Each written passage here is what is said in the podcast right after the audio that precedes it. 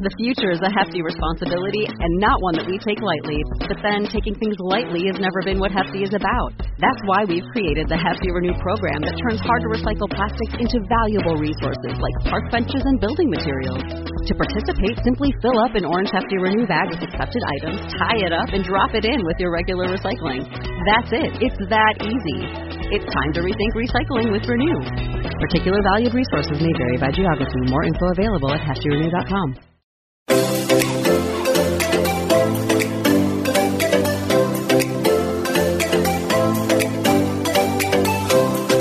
Welcome to Nobody Told Me. I'm Laura Owens. And I'm Jan Black. And joining us once again is Humble the Poet, a Canadian school teacher and musician turned philosopher, blogger, and author. His book, Unlearn 101 Simple Truths for a Better Life, was originally crowdfunded and self published and became a bestseller. And Humble's new book is called How to Be Loved. Simple truths for going easier on yourself, embracing imperfection, and loving your way to a better life. Humble, we are so happy to welcome you back to Nobody Told Me, and we absolutely love the new book. Thank you guys so much for having me back on. And I really appreciate you guys also making the time to read the book. Uh, it really means a lot. Yeah, absolutely. I mean, like I said to you off the air, it really is like therapy.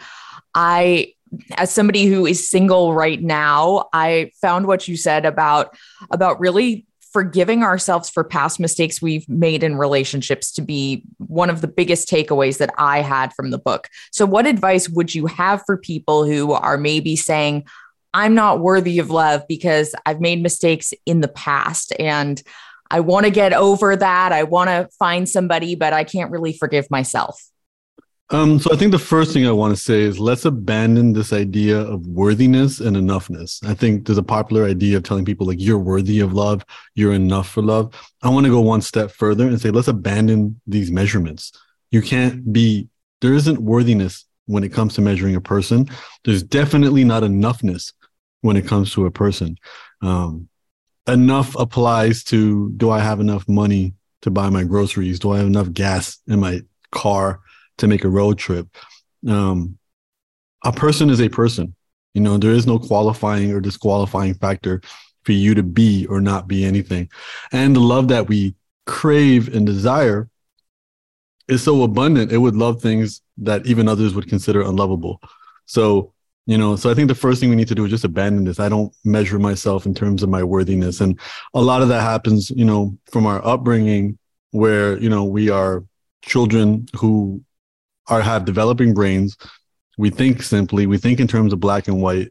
Um, we have a center of the universe mentality just through our development. I used to be a school teacher and that wasn't something that you could teach out of the kids. They had to get older and uh, evolve past it. So when we experienced our, our interpersonal relationship with other people, especially the adults that raised us, very often we internalized everything from them and and made it about us. And I kind of think about that with my puppy.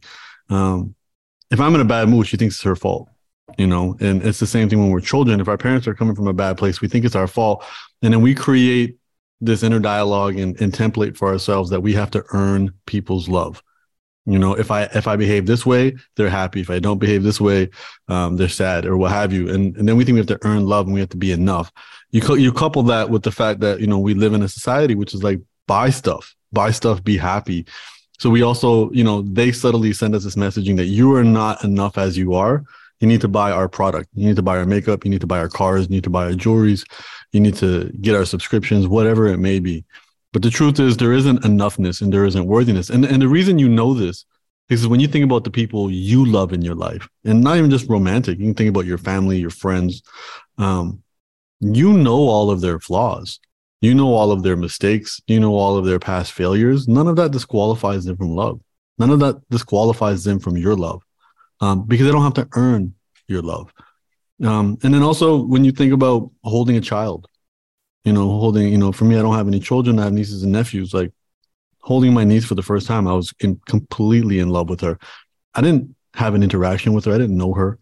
Um, it doesn't require that. Love doesn't require you to earn anything or be anything or qualify for anything. Love is something that that is in existence, and what we have to do is let go of certain things that block pathways of love, like our insecurities, what have you. So I think that's the first thing. And then, you know, the idea of loving ourselves, you know, on a very simple level is loving ourselves the way we love other people. And forgiveness is a massive, massive element to that. Forgiveness isn't saying I'm okay with what happened. Forgiveness is saying I'm going to let go of it because I don't want it to weigh down on me.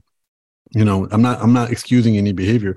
We all make mistakes, and what we have to understand is that's the only times we learn. For us not to have any mistakes, which means we, we would never have any learning opportunities. And if we were not making mistakes and we were completely perfect, then we would not have any vulnerabilities. And if we didn't have any vulnerabilities, then we would have no ability to connect with people because the only way to establish an authentic connection with anybody is through being vulnerable. So what we have to understand is failure or what we perceive to be failure um, isn't a death sentence. It is a path that we should be walking. We should be aiming to make mistakes, aiming to fall flat on our faces. And feelings of regret and constantly repeating, you know, ideas in our head and the shoulda, woulda, couldas, you know, those are survival techniques for us to learn and be better. Um, and also, like, let's also own the fact that we don't own crystal balls. You know, so to go back and replay a situation in which we acted different assumes we knew how things would play out. And we don't. We have no idea how Love things that. play out. We all have stories in our lives where in the short term it felt like it was good news and it turned out to be bad. Maybe you got a new job, you were so excited, and then a month into it, you're like, I wish I didn't take this job. And then sometimes we have stuff in the short term where it feels horrible and it turns out to be the greatest thing ever. Maybe you missed a flight. Um, and then that allowed something else to happen. Or um, maybe you didn't get a certain opportunity or you didn't connect with a certain person. And later on you realize, oh, that wasn't going to be good for me. You know, so we don't have crystal balls. We can't predict what's good and what's bad for us. We have to let things play out and enjoy ourselves where it's at. And forgiveness is an essential part of this because we have to forgive ourselves. And, um, you know, uh, Kamal Ravikant, and I quote him in the book, he wrote a book about loving yourself and he, made it a, a routine and a ritual of where he wrote down the things he needed to forgive himself for. And then he would throw those pieces of paper in the ocean or he would burn them you know and and and burning it doesn't magically make you forgive yourself but there is value in a, in a ritual. There's value in something tangible.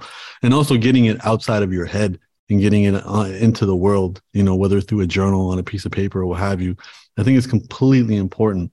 And then forgiving yourself will allow you to forgive others because when we're not forgiving others we're living in a state of resentment.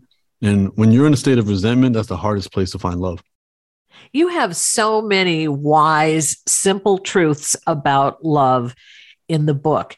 And I love how at the end of the book, you write that you haven't always followed this advice, that you know these things. Like a lot of us know certain things, and yet we still can't really follow them or apply them to our own lives. How- how- tell us more about that, about how you, you know these things, and yet it, it hasn't always worked for you to remember them or follow them. Yeah, I think the the analogy I used in the book was French fries versus uh, broccoli.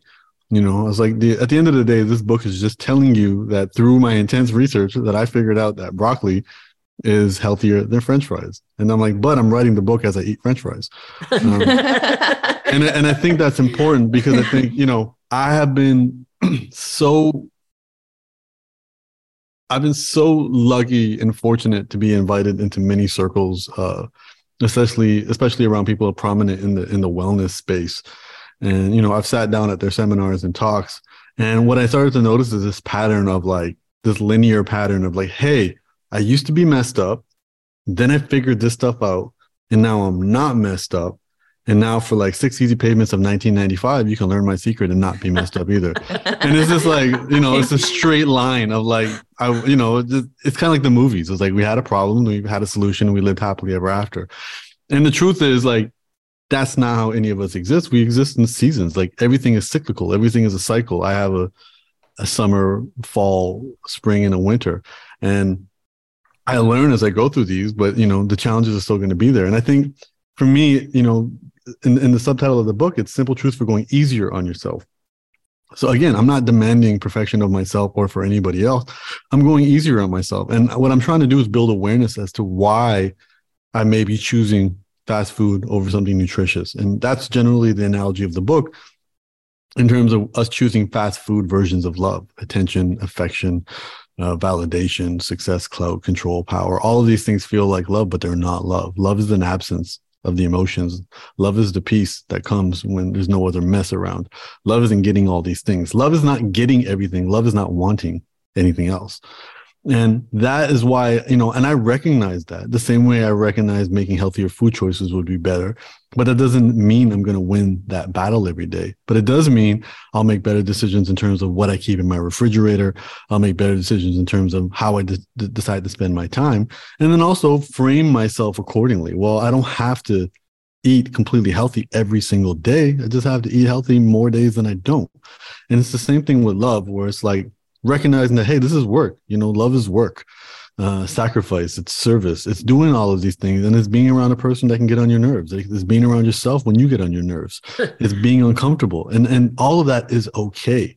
Go easy on yourself um, because as many of us know and especially in, in the world of being self-employed when you are your own boss you can be so mean to yourself you know and you can say the meanest things to yourself and when you are your own employee you'll take levels of abuse that you would never take from anybody else but the real question is, does that lead to any more productivity? Does it actually give you the results you want? And I think that's what I've been trying to encourage in this book is an awareness of like, look, here are the things that we do. There's nothing wrong for there's nothing wrong with you for making these choices. A lot of these choices are based off of old programming that we've had because, you know, for tens of thousands of years we lived in small communities and caring what those people in our community thought about us meant life or death and we have that programming in us. And even though we live in societies and cities now where that isn't relevant, that doesn't mean we're going to instantly delete that software out of our out of the phones that we are.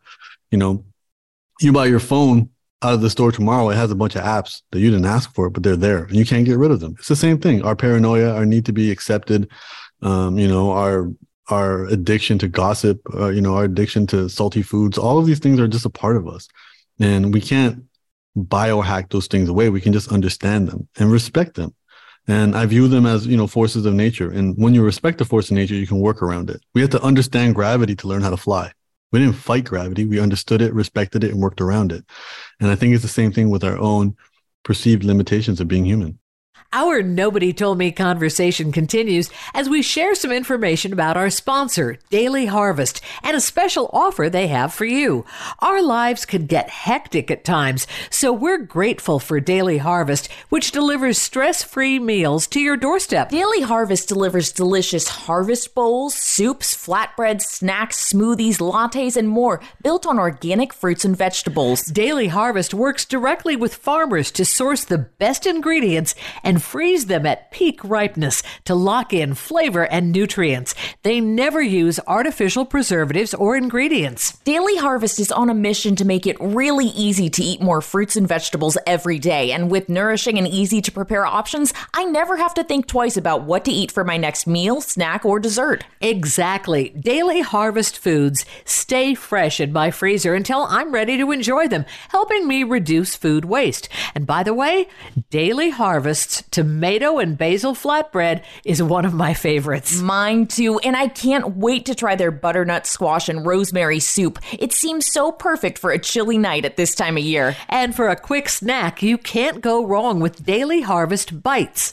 They're the perfect combo of powerful superfoods and a touch of sweetness. They're ready to eat in flavors like raspberry and fig or hazelnut and chocolate. You have to check out the Daily Harvest website to see all of the options that are available. Daily Harvest is committed to human and planetary health, which means they do their absolute best to ensure transparency and integrity when it comes to their ingredients and the humans who grow them. By supporting farmers who invest in practices that increase biodiversity and improve the health of our soil, and by delivering food in recyclable and compostable packaging where possible, Daily Harvest does the work. We just eat and enjoy. It's a win win. Let Daily Harvest do more so you can do less.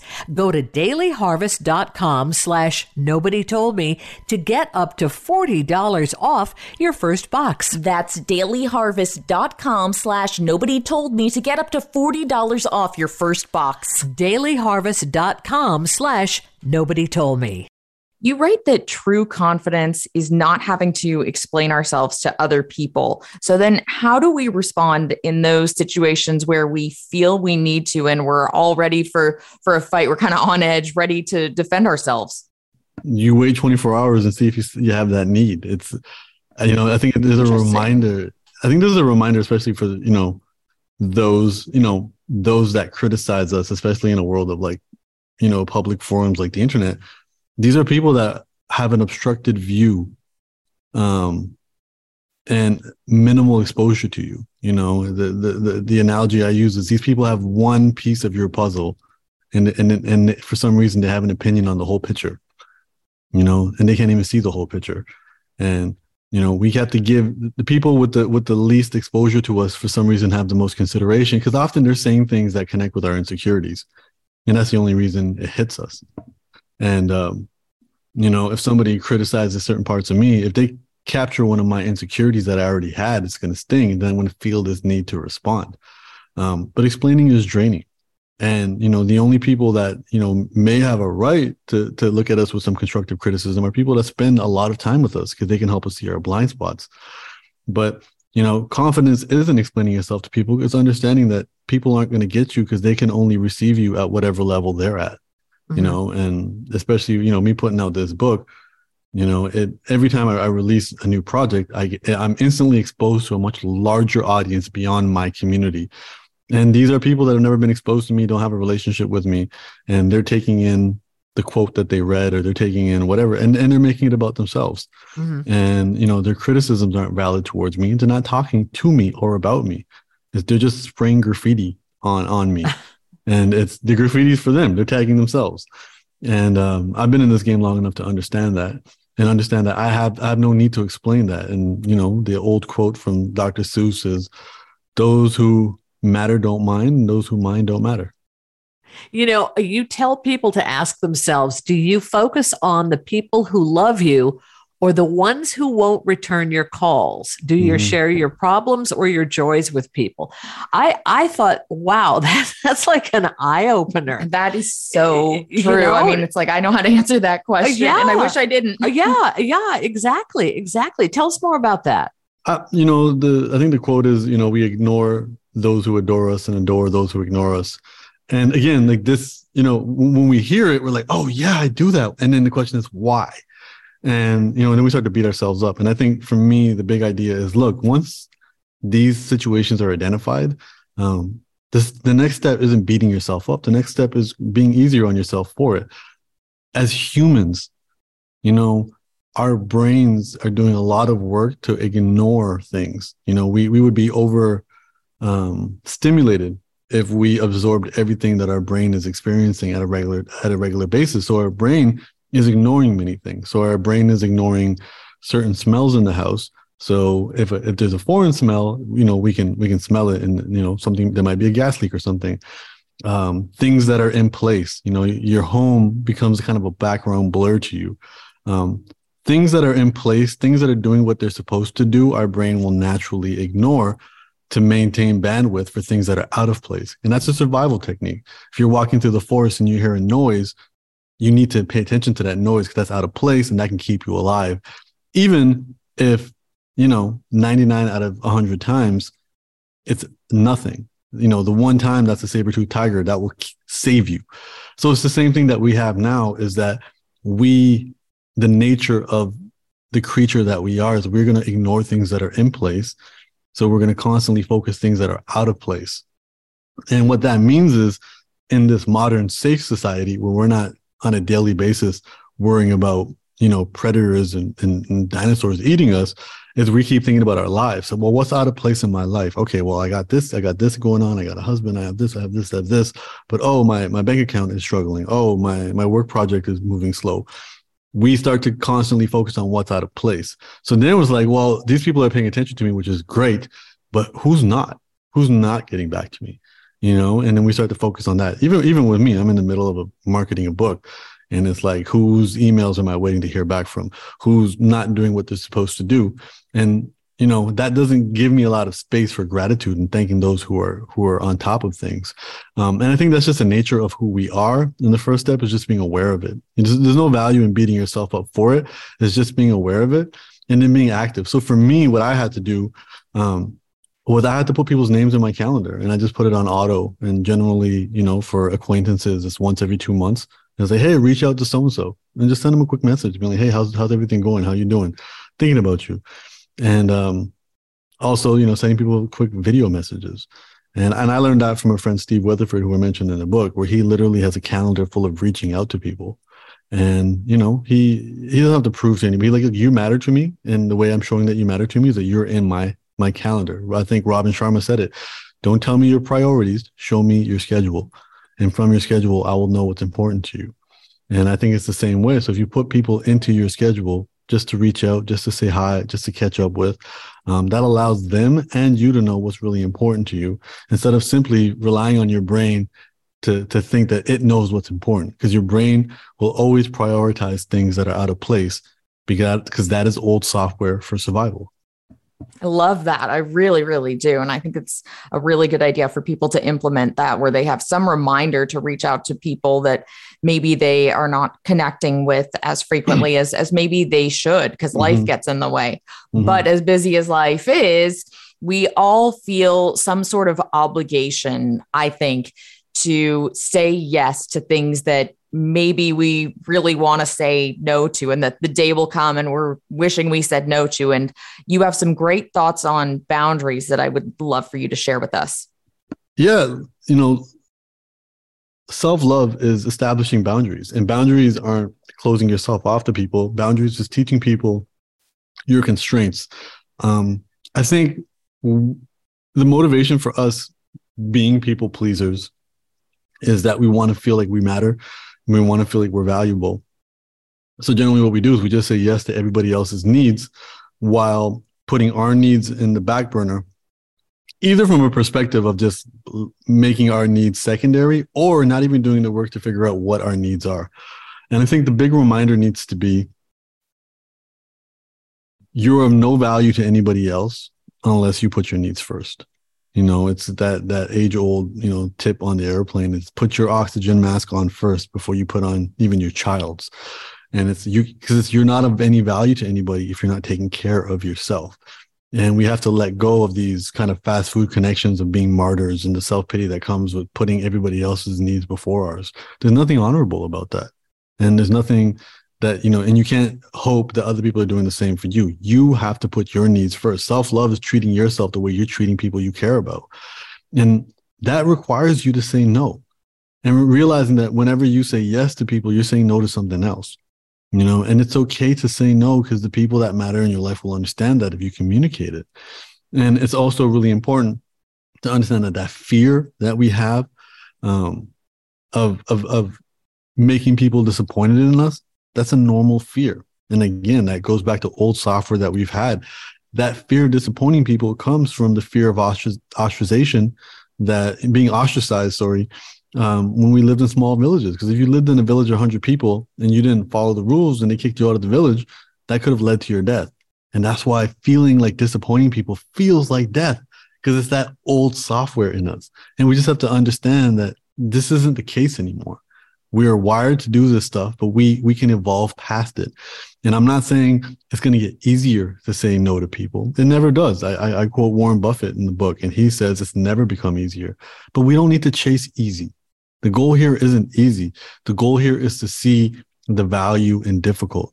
The analogy i like to use is a good day at the gym isn't an easy day. You know if it was an easy workout it wasn't a good workout. It needs to be, it needs to be difficult saying no needs to be difficult. I, you know, I do ice bath. I, I went to Poland and trained with Wim Hof. If the sitting in the ice was easy, there's no value to it. It needs to scare the crap out of me. It needs to make me breathe. It needs to be completely uncomfortable because that's what builds the resilience. Saying no to people needs to constantly feel uncomfortable and needs to raise the anxiety. And that's okay. That's that's a sign you're alive. You know, I guess the juice is flowing and there's something beautiful about that as well you spent uh, an incredible amount of time just focusing on love, thinking about love, writing about love. And I'm wondering what suggestion you would have for someone who is listening to this and has maybe had a relationship just break up or or lost someone due to due to death or you know is for whatever the reason you know grieving an aspect of love in their lives and and just feeling horrible what should they do sit with the pain. Sit with it. You know don't medicate it. Don't avoid it. Don't fight it. Don't hide it. Sit with it. Experience it. Journal it. Cry it out, scream it out, express it out. You know, our emotions are all important and there's something valuable from that. And so often the, the biggest challenges we have, especially in the world of mental health, come not from the unpleasant feelings, it comes from the suppression of the unpleasant feelings. You know, anxiety is not an enemy, anxiety is a gift. You know, sadness is not an enemy, sadness is a gift. If you Google um, emotion wheel. These are all the emotions that humans have. The vast majority of the emotions we would consider negative, but negative emotions are what kept us alive. You don't learn when you're happy. You learn when you're sad. You learn when you fail. These are beautiful times to evolve. And sitting with that pain, you know, as unpleasant as it is, the same way it's unpleasant to sit in ice, the same way it's unpleasant to say no, sitting with this stuff will unlock a better version of you, a deeper version of you. Sitting with this stuff will help you learn about yourself and connect with yourself. And doing that will also build your self respect, which I think is really important because so often we're focusing on our self esteem, which is what everybody else thinks of us. What we think about ourselves is way more important. I'm not here to minimize the pain of a relationship that ended a lot earlier than you wanted it to. But you know, we we need to smile that these things happen instead of mourn that they're gone. You know, we've all had our heart broken, but a, a broken heart is an open heart, and there's so much to learn from it. And I think that's a really important idea to to really explore and understand, which is the most important relationship you have is the one with yourself. So the last thing you need to do is avoid, medicate, and delay, you know, the healing that comes from experiencing pain. And and the most interesting people in the world are the people who have just gone through crap. And i think that's really important. Um, in addition to that i think recognizing anytime that you know you miss somebody we don't generally just miss the person. We miss the way they made us feel. And i think that's a really important um, thing to understand that we're chasing feelings we're not chasing people we're not chasing qualities we're chasing feelings you know maybe you're a female who wants a guy who's a foot and a half taller than you. You're not just chasing an attraction to that, you're chasing the safety that you think you receive from that. So there's other ways of scratching that safety itch. The same way there's other ways of scratching this itch.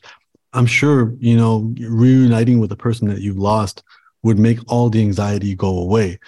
But again, it's going to be temporary because there's a reason that that person is not here.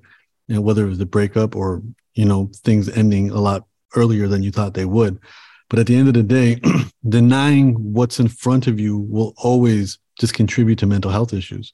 You know, we're not bothered because things didn't go, we're not bothered because things played out a certain way. We're bothered because the things that played out didn't meet our expectations. We can't control what happens on the outside. We can only control with how we have expectations and how we want things to be. So for me, the big lesson I learned from this was don't avoid my pain. Sit with it, journal it, talk about it, dance with it, feel it. And that allows you to be vulnerable with yourself, building a better relationship with yourself. Oh, I love that. That's that's beautiful. And as you know, our show is called Nobody Told Me, and this will be your third time answering this question. But what is your nobody told me lesson? So, what did nobody tell you about loving yourself that you wish you'd known long ago because it would have saved you from some of those difficult times that you experienced after heartbreak? That is a great question. Um, I think I think nobody nobody told me, especially growing up, and I'm not holding this against anybody, but um, nobody told me that vulnerability is the only currency we have to connect with people. You know, and it took me therapy to learn that that I crave a depth with people that I did not that I sabotaged by not being vulnerable. I wanted to go deep with people, but I wanted to do it without being vulnerable. And um, I remember avoiding those vulnerable moments, even with my friends, watching them be vulnerable with each other and viewing that with an eye of judgment not realizing that they were going deeper with each other, establishing stronger connections while I was being left outside because I thought I was, because I was too scared to let them see the real me because I thought for some reason that would disqualify me from their love. Not recognizing again that I've seen the real version of other people and that's not disqualified them from my love because love doesn't require qualifying or deserving. So I think for me, had I learned a lot earlier, just be be your vulnerable self. You know, I think the career of the writer Humble the Poet now is doing that, just trying to find all the all all the fortresses that I've built up in my life. I'm starting to understand now that they're not protecting me, that they're prisons keeping me inside. And all these books and everything I write now is, is trying to tear down those walls, understanding that you know, tearing down those walls is freeing me, but also exposing me to a lot of things that I'm not used to and I'm uncomfortable with. And that's okay. And Humble, how can people connect with you on social media and the internet?